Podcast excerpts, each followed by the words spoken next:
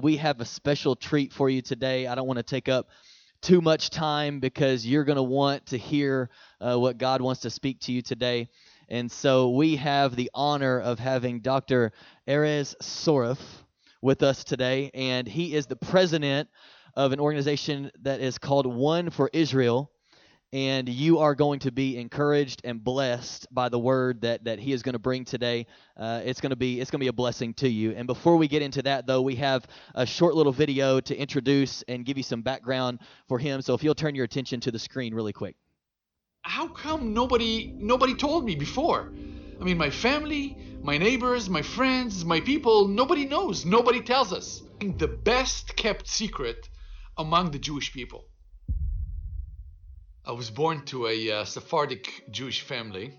Uh, my family are Babylonian Jews on my mom's side and uh, Sephardic Jews uh, from Spain on my dad's side. My mom would try to drag my brothers and me to synagogue. Maybe it had something to do with our people thousands of years ago, but God was very, very far away. In school, we would study the Old Testament from first grade to 12th grade.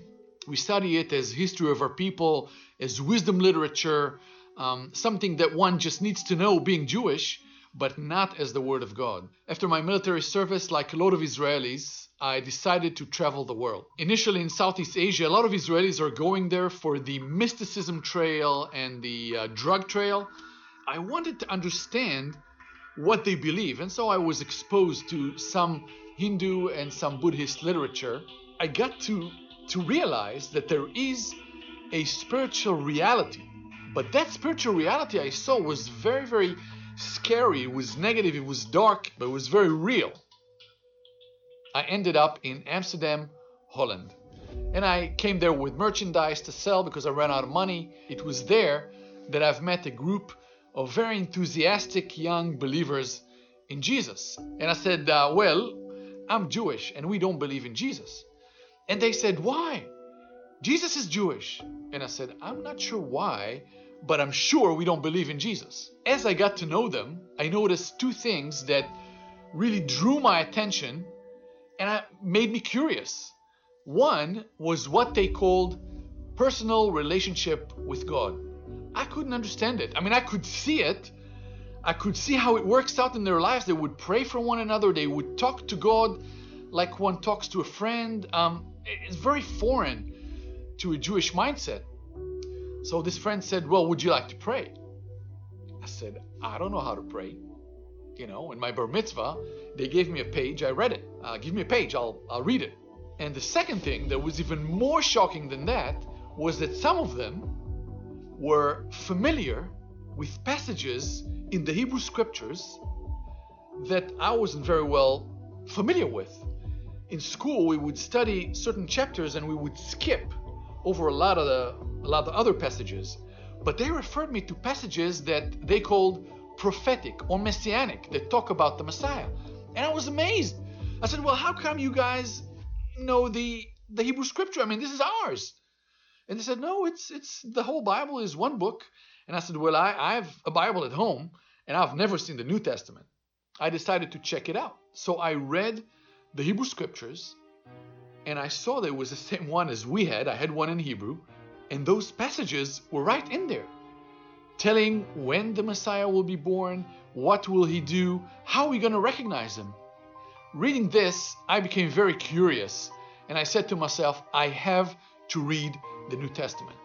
So I actually got one in Hebrew, and every morning I would kind of look at it and then look away, go about doing my things. Finally, I, I said to myself, Well, Erez, you're a hypocrite because you would read Hindu writings and Buddhist writings and whatever, but when it comes to Jesus, you know, you avoid.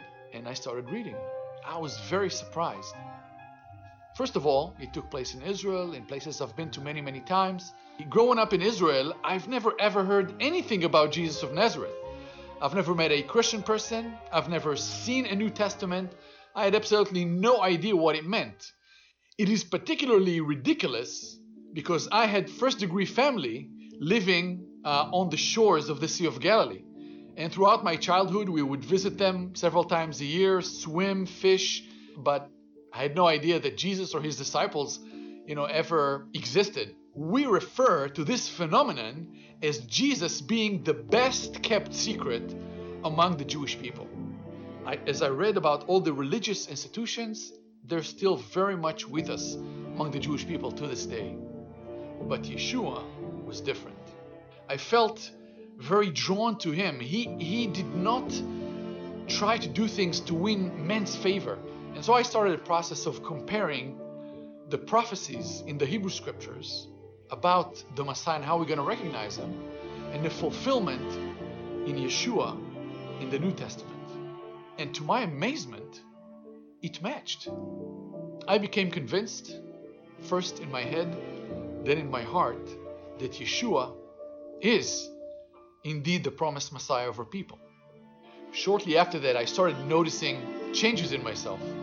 I had a great hunger to read the Word of God, the Hebrew Scriptures, and the New Testament. So, thinking that I'm the first Jewish person since the time of Paul the Apostle, whom I read about in the New Testament, I felt that God is calling me to go back to Israel and tell my family, tell my friends, tell my neighbors, my people, and everybody else that I meet about this great discovery that Yeshua is not just the Messiah of the Gentiles, he's also our Messiah. After becoming a follower of Yeshua, I became overwhelmed with a sense of joy on the one hand, but also urgency because I said, how come nobody nobody told me before? I mean, my family, my neighbors, my friends, my people, nobody knows, nobody tells us. And I felt very strongly that I need to go and tell my people. I decided to surprise my family. My dad was there, and I told them that I believe in Yeshua, the Messiah. The consensus was that in some way or fashion I've lost my mind. My dad's family, they have uh, arranged for me a meeting with a chief psychiatrist in our city. And he actually formally declared me to be sane. I should have asked for that in writing. My mom's family arranged for me a meeting with a rabbi. And the rabbi promised my mom that he would prove to me that Yeshua is not the Messiah.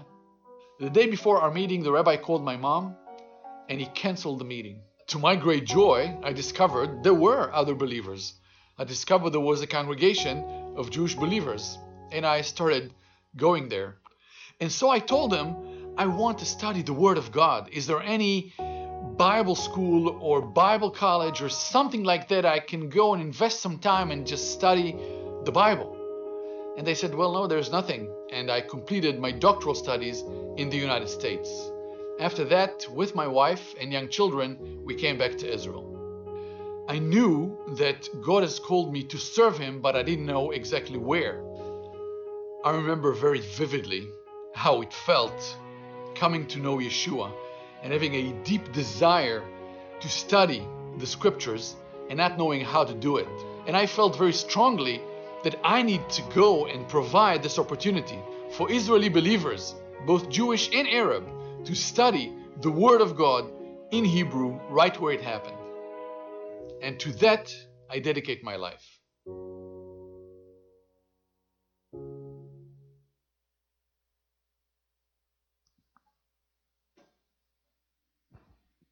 Well, shalom, y'all, and good morning. That was my Texan. All right, well, a real pleasure to be with you this morning and um, uh, share a little bit of my spiritual journey with you. Uh, what you saw in that video, I'll uh, share a little bit more of what we do later. Uh, I will say that God has blessed me with uh, uh, one wife, three children who are young adults, and um, a ministry to our people, and I'll, I'll share some more about that. You know, I, I titled this message this morning can a nation be born in one day? And this is actually a rhetorical question that God is asking in the book of Isaiah in chapter 66 and verse 8. The background in this chapter is, uh, you know, it's the end of Isaiah's prophecy. God is speaking about his final judgment to the nations, about the fact that he, God, is always faithful to his promises. And uh, he also says it's kind of right before the new heaven and new earth.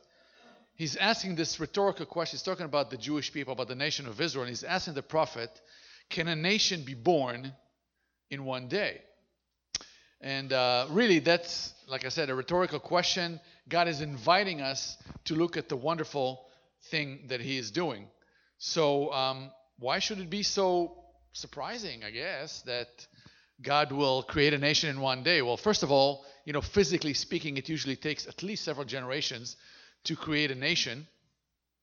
But more than that, you know, when, when God is talking about the Jewish people, I'm going to say a few more words about this later, but you know, in, in uh, a few months ago, in April 2018, a little less than a year ago, the modern state of Israel celebrated its 70th anniversary. Something that would seem absolutely unthinkable, you know, throughout church history. So shortly after, just as a little bit of a background, uh, historically, you know, uh, a few years, 40 years after the resurrection of Christ, the Roman army destroyed Jerusalem, burnt the temple down, killed all the people, destroyed the city, and the Jewish people went on a diaspora that lasted 2,000 years. Now, this is the context for God's question Can a nation be gathered in one day or be born in one day? I'll tell you a little more on, on what God did uh, as it comes to the Jewish people but I also want to especially talk about today about not so much only about the physical gathering of the Jewish people, but also a spiritual renewal that is taking place and a lot of people are not aware of. Now, you may have heard, you may have heard that there is a teaching in the church, and it started actually uh, very, you know, several several hundred years after the ministry of Christ on this earth, a teaching that says the, something like the following: the Jewish people have rejected Christ on his first coming, which is, by the way, a very sad but true fact, at least on a national level, not on an individual, but on a national level. But the reasoning goes of this teaching that since the Jews rejected Christ, God has reject, rejected the Jews. In other words, despite the unconditional promises God made to Abram and his descendants, the Jewish people. God changed his mind. Something got him so angry that he changed his mind and replaced the Jewish people with the church. Now, if you heard this teaching, let me make a statement about it. It was born by the fallen archangel we call Satan in an attempt to deceive the church because so called replacement theology, this teaching, is not about Israel at all. It's about the God of Israel. It means it tells us something. If we believe it, it tells us something about who God is. And God is asking many places in the scripture, He says, or He says, He doesn't ask, says, God is not a man that He will go back on His word, or a son of man that He will change His mind. In other words, many times in the scripture we read Jesus is the same yesterday, today, and tomorrow. He does not change. If he says he's going to do something, he will do it. Now, going back on, and by the way, this has implication for our own life, but I also want to ask another question. You, I hope you're asking yourselves, I mean, this is great. We, would love to hear about what God is doing among the Jewish people. You know, it's, it's an important mission field, you know, like other mission fields, and that's, by the way, true. But I would like to submit to you that what God is doing to, in, with Israel, with the Jewish people, has actually has an implication or implications to your life in Paris, Texas today, on multiple levels. But let me mention one yeah, kind of central level. You know, many places in the Bible, both in the Hebrew Bible and in the New Testament, God keeps telling us, be understanding of the times or understand the times by which God means not just know the hour, you know, in the day or the day in the week or the date in the month. That's not what he means. That's not the primary thing he means. What he means, understand the timetable of God for humanity. You know, in the scripture, by the way, about um, a, a, large proportion of the scriptures is consi- consisted of what is called prophetic literature. Prophetic literature. You know, a big portion of the scripture. and it deals, God is telling us what he's going to do. And he's urging us, study this and be understanding the times. And I'd like to submit to you that the way God is dealing with Israel is a key, is a central key for his blessing and his timetable for all the nations. And so it does have implication on your life today. So, um, still in Isaiah, still in an introduction. I mean, Isaiah 11, next slide, please. There it is. Isaiah 11, excuse me, 11, 11, and 12. And in that passage, God says the following And it shall come to pass in that day that the Lord shall set his hand again the second time to recover the remnant of his people which shall be left. And then he says different places, verse 12, and he shall set up an ensign for the nation, and shall assemble the outcasts of Israel, and gather together the dispersed of Judah from the four corners of the earth. Now, here's what's going on here. The prophet Isaiah prophesied before the first exile of the Jewish people, what's called the Babylonian exile, that lasted 70 years, you may remember uh, from the Old Testament. But what's peculiar here, God is telling Isaiah, by the way, there's going to be a second exile, and there's going to be a second gathering. Now, this second exile, God has not timed it like He did the first. The first exile was 70 years. The second, history tells us, was close to 2,000 years. But here is some interesting facts. Now, these are facts, historical facts. You know, when the Jewish people went on the to, to the second diaspora by the Romans, uh, the entire Jewish uh, religious leadership was destroyed. There were very, very, very few survived. The historian, uh, uh historian uh, a Roman historian from that period tells us that the price of a Jewish slave was less than that of a, a loaf of bread in Rome, because there were so many Jewish slaves. It was just so cheap. So it was almost annihilated the Jewish people. But uh, and then, of course, the language that was spoken, the Hebrew language, the language of the Hebrew Bible, was a dead language. So not only were the Jews people without a land for 2,000 years, the language was dead for 1,500 years. No one was using it, except very few scholars that could read the Hebrew Bible. Now, nowhere in history, nowhere in history, did a nation under these conditions kept its national identity, came back to it, its land, and renewed its language. No other historical evidence to anything even close to this. Now, all that to say, this is part of the sign that God is doing for the nations. Because let me tell you a little bit of statistics. Today in the world, there are a little less well, around 13 and a half million Jews in the entire world. That's it. A little over 50% of them, a little over half, reside in the land of Israel. This is something that has not existed since the time of Jesus, at least the time of Jesus, maybe before. So let me put, let me, let me put it a different way. There are more Jewish people residing in the land of Israel today, speaking Hebrew as our mother tongue, than the rest of the world Jewish people and the rest of the world combined. So I'm 50 years old, you know, me, my father already before me, we were born and raised in Israel, and our mother tongue is Hebrew. Something that would be considered absolutely unthinkable throughout, you know, church history.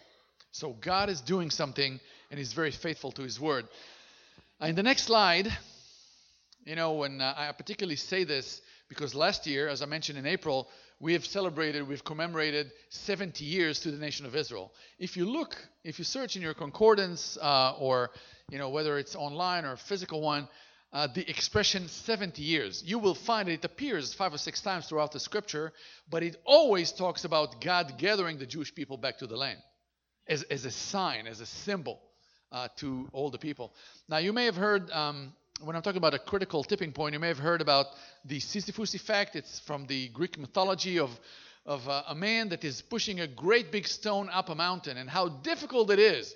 But when he reaches the top of the mountain, he reaches the, what's called the critical tipping point, and from there on, pushing the rock down the mountain is, is very easy. It kind of takes care of itself.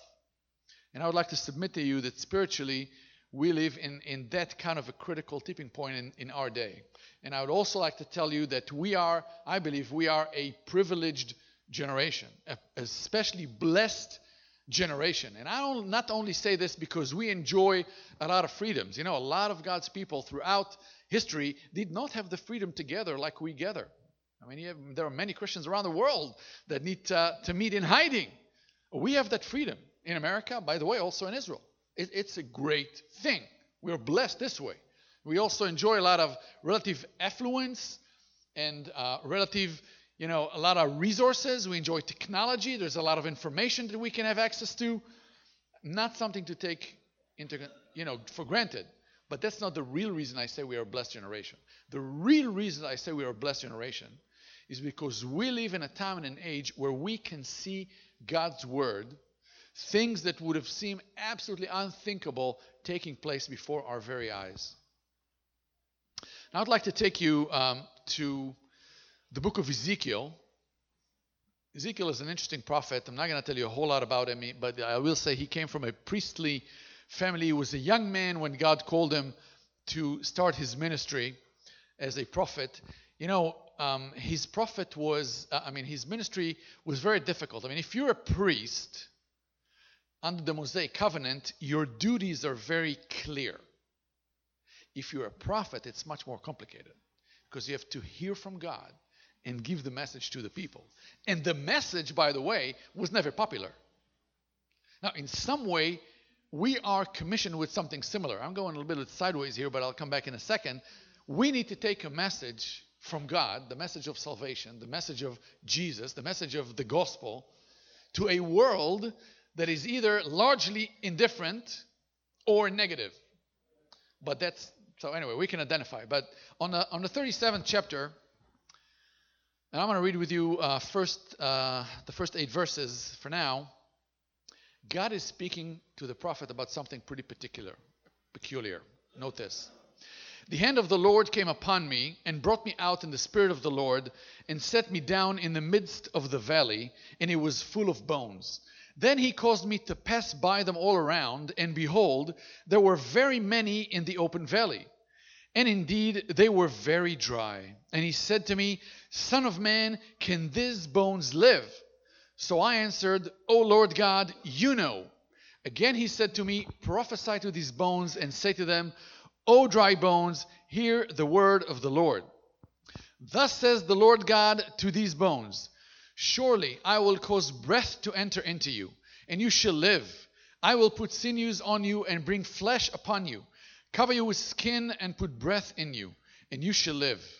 Then you shall know that I am the Lord. So I prophesied, this is Ezekiel speaking. So I prophesied as I was commanded, and as I was, and as I prophesied, there was a noise and a sun, and suddenly a rattling, and the bones came together, bone to bone. Indeed, as I looked, the sinews and the flesh came upon them, and the skin covered them over, but there was no breath or no spirit in them. So, pretty peculiar kind of vision. You know, the people of Israel are on the first diaspora here. And in Babylon, in today's Iraq, you know, it's kind of a desert kind of a climate, very hot and very dry. And he comes to this great open valley and it's full of bones. In other words, it's not people that just died, but it's people that were dead for quite a while, and the bones were so dry in the desert they didn't decompensate, compensate, whatever. Forgive me, I'm getting tired here. My body tells me it's another hour in the day, but um, but there were so many of them, and they were kind of spread all over. By the way, which is the ultimate uncleanness under the Mosaic covenant, but and God says, He will say it later on in the following verses this is the nation of Israel in the diaspora. You know, under the Mosaic covenant, God told the sons of Israel, He says, If you walk in my ways, I'm going to give you great blessings. But if you will not, I will have to use discipline, disciplinary measures to bring you to the right way. And the ultimate discipline was diaspora, leaving God's country and going into diaspora. And that's where they are, all over this valley. So the first time God tells Ezekiel to prophesy, the bone, something really peculiar is happening. And again, try to imagine this. The bones that are kind of mixing, covering this whole valley, kind of come together. There's this noise of the bones hitting each other, and they come together. They form a skeleton, and then on the skeleton, you know, there's sinews, and then there's muscles, and then skin covers them, and that's it. There's this huge valley. Now it's not full of stone or of bones; it's full of dead bodies, dead cadavers. And that's kind of the situation where, where we live it. And that means, by the way, that's the first phase of God's restoration of Israel. It's a physical gathering, but there's no spirit in them. Okay, so that's the first phase. Um, now, what I have for you there, I'm, I'm going to read in just a moment Ezekiel 37, uh, the following verses, but I have a picture for you. How many of you have been to Israel? Not many. Nobody, actually. Um, I'll say a word about this later on. But on the, on the left hand side, you can see the city of Tel Aviv. Tel Aviv is not our capital, Jerusalem is, but Tel Aviv is our main, is our largest city, the business center of Israel, at the center of Israel. And what you can see now, on the left in 1932, there was almost nothing there. In a little over 70 years, on the right hand side, you can see the Tel Aviv skyline today. It's like New York or Hong Kong. You know, something that, like I said again, you could not even have imagined. And yet God say, Can I do it in one day?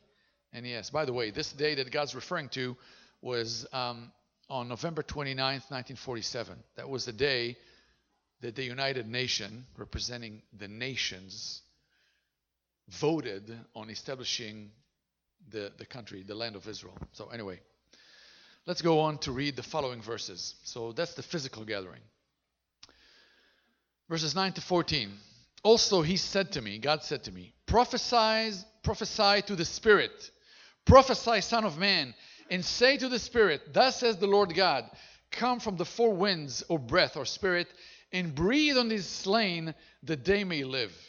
So I prophesied as he commanded me. Note a second time. And the Spirit came into them, and they lived, and stood upon their feet, an exceedingly great army. Then he said to me, Son of man, these bones are the whole house of Israel. They indeed say, Our bones are dry, our hope is lost, and we ourselves are cut off. And you know, this last verse, verse 11, throughout the history of the Jewish people, there were many times, there, there were a lot of persecution. I'm going to say a word about that in a moment, but there were many times where Jewish people would say to God, Will you please choose another nation? Stop choosing. We don't want to be chosen. It brings us nothing but persecution and problems. Now, let me ask you this. Now, you may remember in the Old Testament, you know, Pharaoh, before the Exodus, he tried to destroy all the, he tried to destroy the Jewish people. Later, a, a, thousand some years later, in the time of uh, the Persian Empire, Haman tried to annihilate the Jews. In you know, again, jump another thousand years forward, or a little less than a thousand years forward, we have Herod who tried to kill the babies in Bethlehem. What was the purpose of this annihilation? To prevent the Messiah, to prevent Christ from being born. But praise God, Christ was born, came into this world, and died on our behalf on the cross and rose again. He's now on the first on the right right hand side of God, interceding on our behalf. So here's a question that I seem I think is, is begged to be asked. I mean, if that has already happened, why does Satan keep trying to annihilate the Jewish people? I mean, what's the purpose? What's the purpose? You know, in the last in the last 2,000 years, there have been multiple, multiple persecutions for the Jewish people. You know, we, I'm going to say a few words about the Holocaust, where the Nazi regime tried to systematically destroy, annihilate all the Jews from the planet. Why? Why? I mean, this, eh, by the way, it's all from the same source, same spiritual source. But why destroy the Jews now if Christ has already come? And the answer is this first of all, Satan knows full well that God is not changing and that he will keep everything he promised to all of humanity, but also to Israel. And so he's trying to show God to be a liar. That's one. Two, he also knows that Israel is the key, is not the purpose. Israel is not the purpose, but is the key or the vehicle for God's blessing to go to all the nations, and by the way, for Christ's return. And this is why he's trying to destroy the Jewish people. But as we see, you know, God will not let him. Now, uh, I'm going to give you a two minute Jewish History 101. I'm going to go over this very, very, very fast for time's sake, but just to get an idea, when I say, well, the Jewish people were persecuted, tried to be, I mean, Satan tried to annihilate them, annihilate them in the last 2,000 years. What did it look like? So 70 AD, I mentioned the destruction of Jerusalem, 135 AD. Um, again, this is when the Romans came. Millions of Jews died. Very few survived. Jump ahead a thousand years. The crusade started. You know, the, the Jews were not the enemies of the Crusaders. The Muslims in the Holy Land were. Nevertheless, um, you know, when, when the Crusaders started walking towards the Holy Land, um, they killed the Jewish communities on their way. Jumping ahead a couple of hundred years, next slide, please. In 1290, many people don't know this, but in 1290, all the Jews were deported from England. And for 400 years, there were no Jews in England for anti Semitic purposes. Uh, next slide. Again, for time purposes, I'm running with it. 1492, the biggest Jewish community in the world in the Middle Ages was in Spain. And uh, in 1492, all the Jews were forced to leave Spain. Among them, by the way, just historically speaking, uh, my ancestors on my dad's side. My last name Soref is a typical Spanish Jewish name. In 1496, all the Jews were deported from Portugal as well. And again, I'm jumping another 500 years to our day and age. I mentioned it previously the Holocaust, where the Nazi regime planned to destroy all the Jews on the planet including, but succeeded only in killing six or murdering six million Jews. Now, what's not very well known about the Holocaust, a word about that, that uh, actually, let, let me reverse a little bit. I'll get to that to the Holocaust in just a second. I want to say something important about the Jewish people. Um, you know, since our national leaders in the time of Christ rejected Jesus as the Messiah, started a great animosity, you know, on a national level between the believers in Christ and the Jewish people. There's a lot of historical things that took place for, for time's sake. I'm not going to get into it right now. But Jewish communities were built in such a way that the message of Jesus could not penetrate. In fact, to be Jewish, you could believe in whatever you want. By the way, you could believe in Buddha and be a good Jew. And you can believe in anything and be a good Jew, except, except if you believe in Jesus, that's the uncrossable line, then you'll be told you're not a Jew anymore. You've betrayed your people, and so on and so on. So that's how it was. And um, you know, there's a lot of persecution of Jewish people by the church. When I say the church, I mean mainly the Catholic Church. And um, that kind of contributed to the alienation of the message of Jesus. Now, when the Reformation took place, we just celebrated, by the way, in 2017, 500 years for the Reformation. You may be aware of this. People start reading their Bibles. And if you read your Bible and you become a Christian, the Bible is not a regular book. If you read it, it does something to you. Uh, you heard a little bit of my story. And, uh, and then you realize God has called me for a purpose. I need to take this message. I mean, I, I'm his messenger, I'm his ambassador, and I need to pass that on in a similar way it was passed on to me in multiple ways. I'll tell you a little bit later how we do it. And when you do that, you say, well, how am I going to do it? And if you read your Bible, you realize God actually has a strategy for spreading the gospel. He repeats many times, but I'll just summarize it and say, in Romans 1.16, God says, Take this message and take it to the whole world, to the Jew first, in terms of order, not of importance, and also to the non Jew, to the Gentile. So, mission strategy, it's right there in the scripture before us. So, after the Reformation, many Jewish agencies or Jewish mission agencies started, and missionaries came to Jewish communities. But when they came, you know, They didn't look like us. They don't know our customs. They don't speak our language. And as ridiculous as it is for Jewish people, when the message of Jesus came, it was like, oh, you're bringing to us a foreign God. How ridiculous is that? But that's how it was. However, there were, in the time of the eve of the Holocaust, there is historical evidence that throughout Europe, that had the biggest concentration of Jewish people, there were a quarter of a million, 250,000 Jewish followers of Jesus in the continent of Europe. Now, they were among the six million that were murdered. Now, in the picture on the screen, you can see my wife's great great grandfather. A Polish Jew that was Orthodox came to faith in Jesus.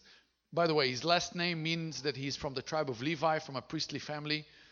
Um, and as a believer in Jesus, he was taken with the rest of the Jews in Germany and murdered in, uh, in concentration camp. So after World War II, there was great change in the Jewish world because the center of the Jewish world and also of the Messianic Jewish world, the Jewish believers in Jesus, moved from Europe to America.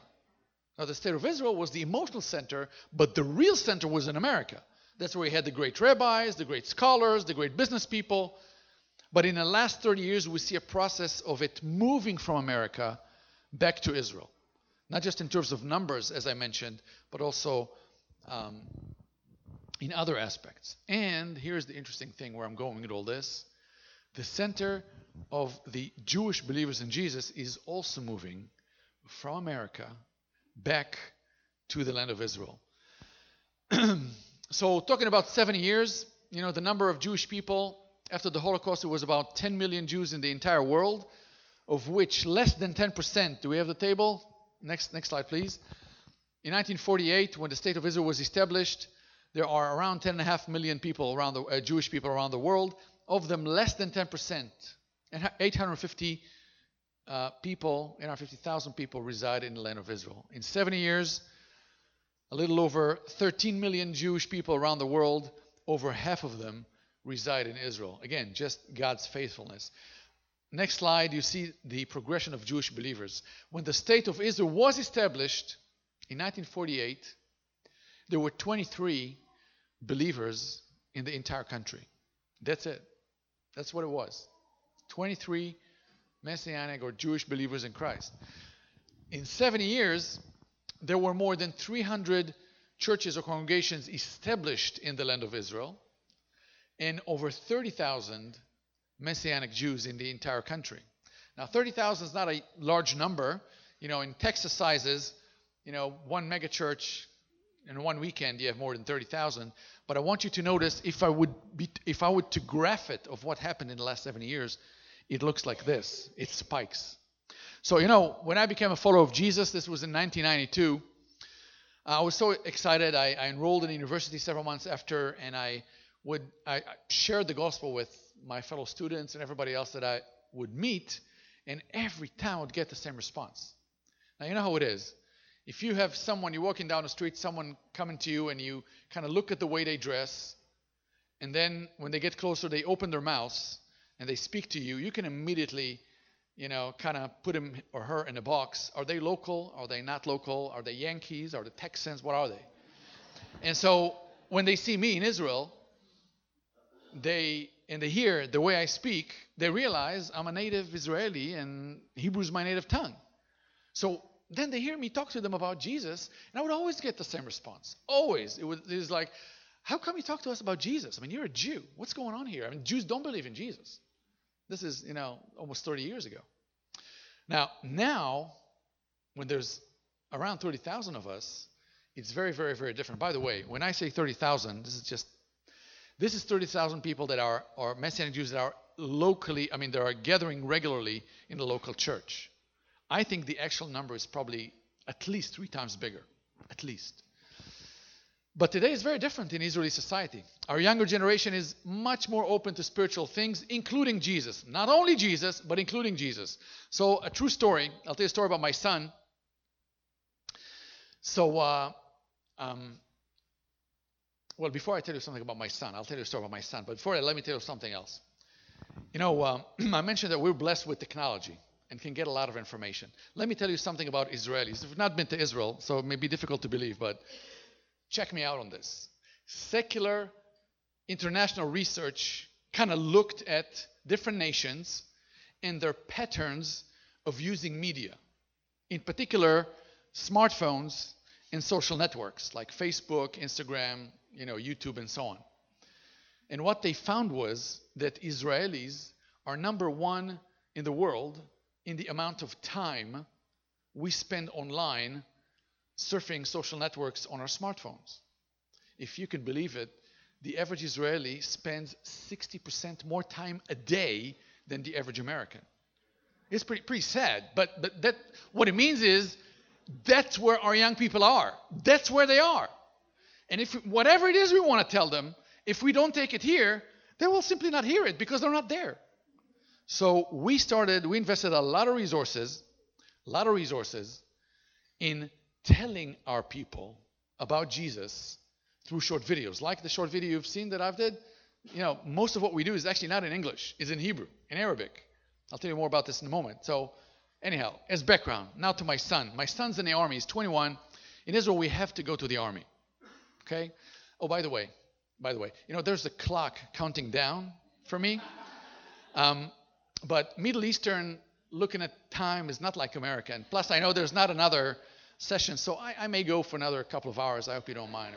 If you need, if you need a potty break, just no, not not really, not really. I'll, I'll try. But anyway, so in Israel we have to go to the army. Uh, guys go for three years, girls go for two years. So uh, my second son is now in the army doing his term. And uh, about a couple of years ago, when he just came to a new army base, he had an interview with his commander, and he told the commander, uh, "I'm a Messianic Jew. I'm a, a, Jewish person that believes in Jesus." And uh, and so on. And said, okay, they talked about it a little bit. You know, the word got around, um, and that was it, kind of thing. But as it turns out, one of the soldiers in my son's unit started watching our videos, and he really got into it. Watched a lot of them. I mean, there's over 200 of them, and he got really into it. And he started walking around the army base, saying to his buddies, "He said, you're not going to believe this. We've not been told this, but Jesus is actually the Messiah." And you know, I, I can show you. And when you start talking to them, very enthusiastic. So finally, one of the guys tells him, Well, if, if you're a Messianic Jew, you should talk to Daniel, my son, because Daniel's a Messianic Jew. So this guy comes to my son. He says, uh, Hey, Daniel, I'm, I'm a Messianic Jew like you, and, um, you know, what do you do? I mean, the guy had no clue. What, what, so what does it mean? What do you do? So my son tells him, Well, you know, uh, a good start is to read your Bible. So this guy tells him, Well, I don't have a Bible. So my son says, okay, let me see what I can do. He calls me up, says, Dad, I need a Bible. I said, okay, next time you come home, I'll give you a Bible. I give him a Bible. He gives it to this guy. This guy keeps going around all over the base and telling everybody uh, about Jesus. And, and then, then, you know, they have a base-wide meeting. All the, all the soldiers in the base, I mean, they do it once a month or whatever. So the commander is standing there talking about whatever he's talking. And then uh, he had some, I don't know, another 10 minutes or something and he says, Okay, I'm hearing all this talk about Jesus and, and uh, all that kind of thing. Daniel, come on up and tell everybody, you have 10 minutes, tell everybody uh, what's this whole thing about Jesus and Messianic Jews? What do you guys believe? So, my son is not the kind of person that likes to talk to crowds, but he recognized this was something God kind of set up for him. So, he comes to the stage, and for 10 minutes, he's talking to everybody. I mean, there's talk about captive audience. The commander tell, told them to listen. And uh, so, he's talking to them about Jesus. And uh, so, and the, oh, interesting thing. After that, different people started coming to my son, say, "Hey, can we can we have a Bible too?" So my son calls me up, says, "Dad, I need you know I need a few more Bibles." I said, "Okay, next time you come home, I'll give you a box." So he actually took a box of Bible to the army base, giving it to his buddies. So my point is, you know, very different times. There's a great openness among the younger generation of Jewish people in Israel. You know, I will say this by the way. It doesn't mean this great. There, there is great openness, and that's part of the um, window of opportunity we have now. Before we know there are difficult times coming up ahead of us, but um, uh, with this great openness, we want to take advantage of it. So uh, let me show you another one of my favorite pictures from last couple of years. So you see uh, on the on the slide, you see four guys. Three of them are uh, Jewish, and one of them is an Arab And uh, it's probably pretty difficult to say who's the Arab. I asked several people, and they always guess wrong. It's the middle guy. Is a wonderful young man. The rest are uh, the the other three are Jewish, and they all heard the gospel first when they went to Google and typed Messiah or Yeshua, or they came to our websites, they saw our, our, videos on Facebook, and that was their first touch. And then when they got interested, they called us up, and um, and that is something that is happening on a scale that has not happened before. And you know, here's the interesting thing. In Israel, or in the Jewish community in America as well, for that matter, to be Jewish and believe in Jesus is not a socially acceptable thing. It's not. I mean, some families disown their sons or daughters. You heard my family took me to the psychiatrist and to the rabbi and all that. Um, so it's not. But we are free. We are a democracy, and evangelism is legal. To adults, we are free to exercise our faith. So there's a great window of opportunity. Now, if you've, uh, my guess is that probably much of your exposure to things having to do with Israel is through the local news. And if you watch the local news, you see that you know the Jews and the Arabs don't get along. The sons of Isaac, the sons of Ishmael, we always fight. Uh, we call each other cousins, but it's a pretty long family feud of 4,000 years. So you know we're accustomed to fight with one another. But here's some good news that unfortunately is not broadcasted on the on the television, and that is that in the Messiah, the Jews and the Arabs love each other. And you know, we are not a so-called reconciliation ministry. I mean, our goal, our stated goal is not to bring Jews and Arabs together to hug. That's not the goal. But it happens naturally because we share the gospel with everybody. And when the Jews and the Arabs come to know the Lord, they love each other. So as more people are coming to know the Lord, we are also next slide please. We also are training both the young disciples as well as the senior pastors in the one and only accredited Bible college in the entire country. Israel, I mentioned, I think, is in the size of New Jersey, so it's a small country. But there's only one Bible college, the one for Israel operates, and we serve all of the Christian community. So in this picture, it's, it's a mix. It's hard to say who's a Jew, who's an Arab. Next slide. Again, these are some of Israel's senior pastors we all kind of dark, you know, we all look alike, but it's actually a mixed picture. The other day, I had a guest before, just before I came, I had a guest that came and he saw this picture on our campus, and he was trying to guess who's a Jew, who's an Arab. He got it wrong. We all look alike, cousins, as I said. Now, you know, kind of like my testimony. Next slide, please. Like my testimony in English, the majority of stuff we produce is actually in Hebrew. And so, you know, there's testimonials like this young man who uh, had cancer and the Lord healed him. And he's telling his story in five minutes. Amen. And people read this or, or watch this and they say, well, there, maybe there's something in there. I mean, their God is actually, you know, doing things, stuff. So a lot of reactions. We also started getting a lot of responses from Muslims from our neighboring countries. We started producing stuff in Arabic. So we also do testimonials of, this is the next slide, there it is, of Muslim people that have become followers of Jesus. And you can watch all of this, by the way, if you go to our website, uh, oneforisrael.org. So, exciting times in Israel, in the Middle East. And all that to say, you know, you probably heard the expression or read the expression in the Bible.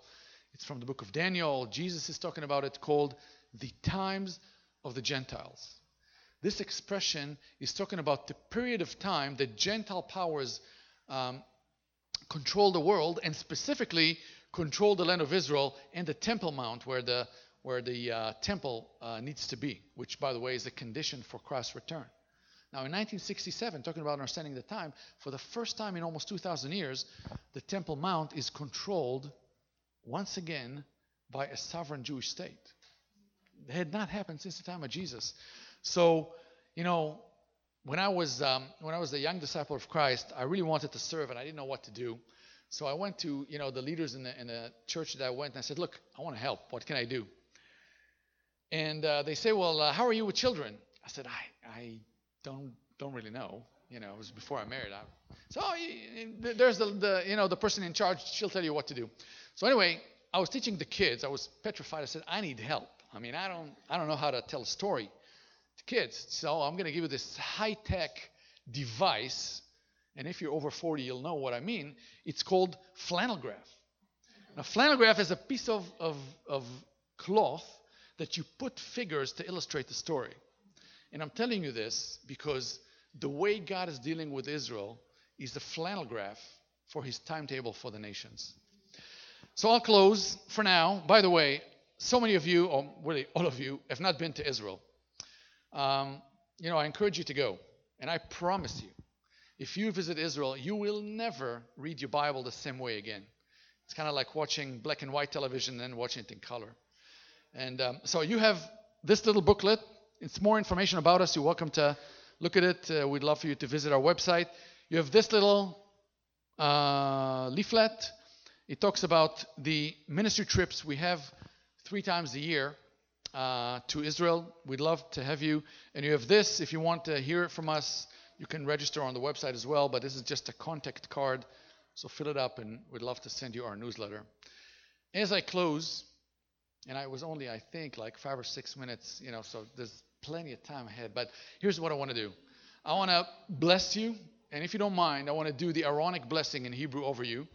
And, um, and then I'll close and pass it on to the pastor. Okay? So let me pray for you. יברכך אדוני וישמרך. יישא אדוני פניו אליך ויחונקה. יאר אדוני פניו אליך וישם לך שלום במשיח ישוע. אמן. Amen. Thank you.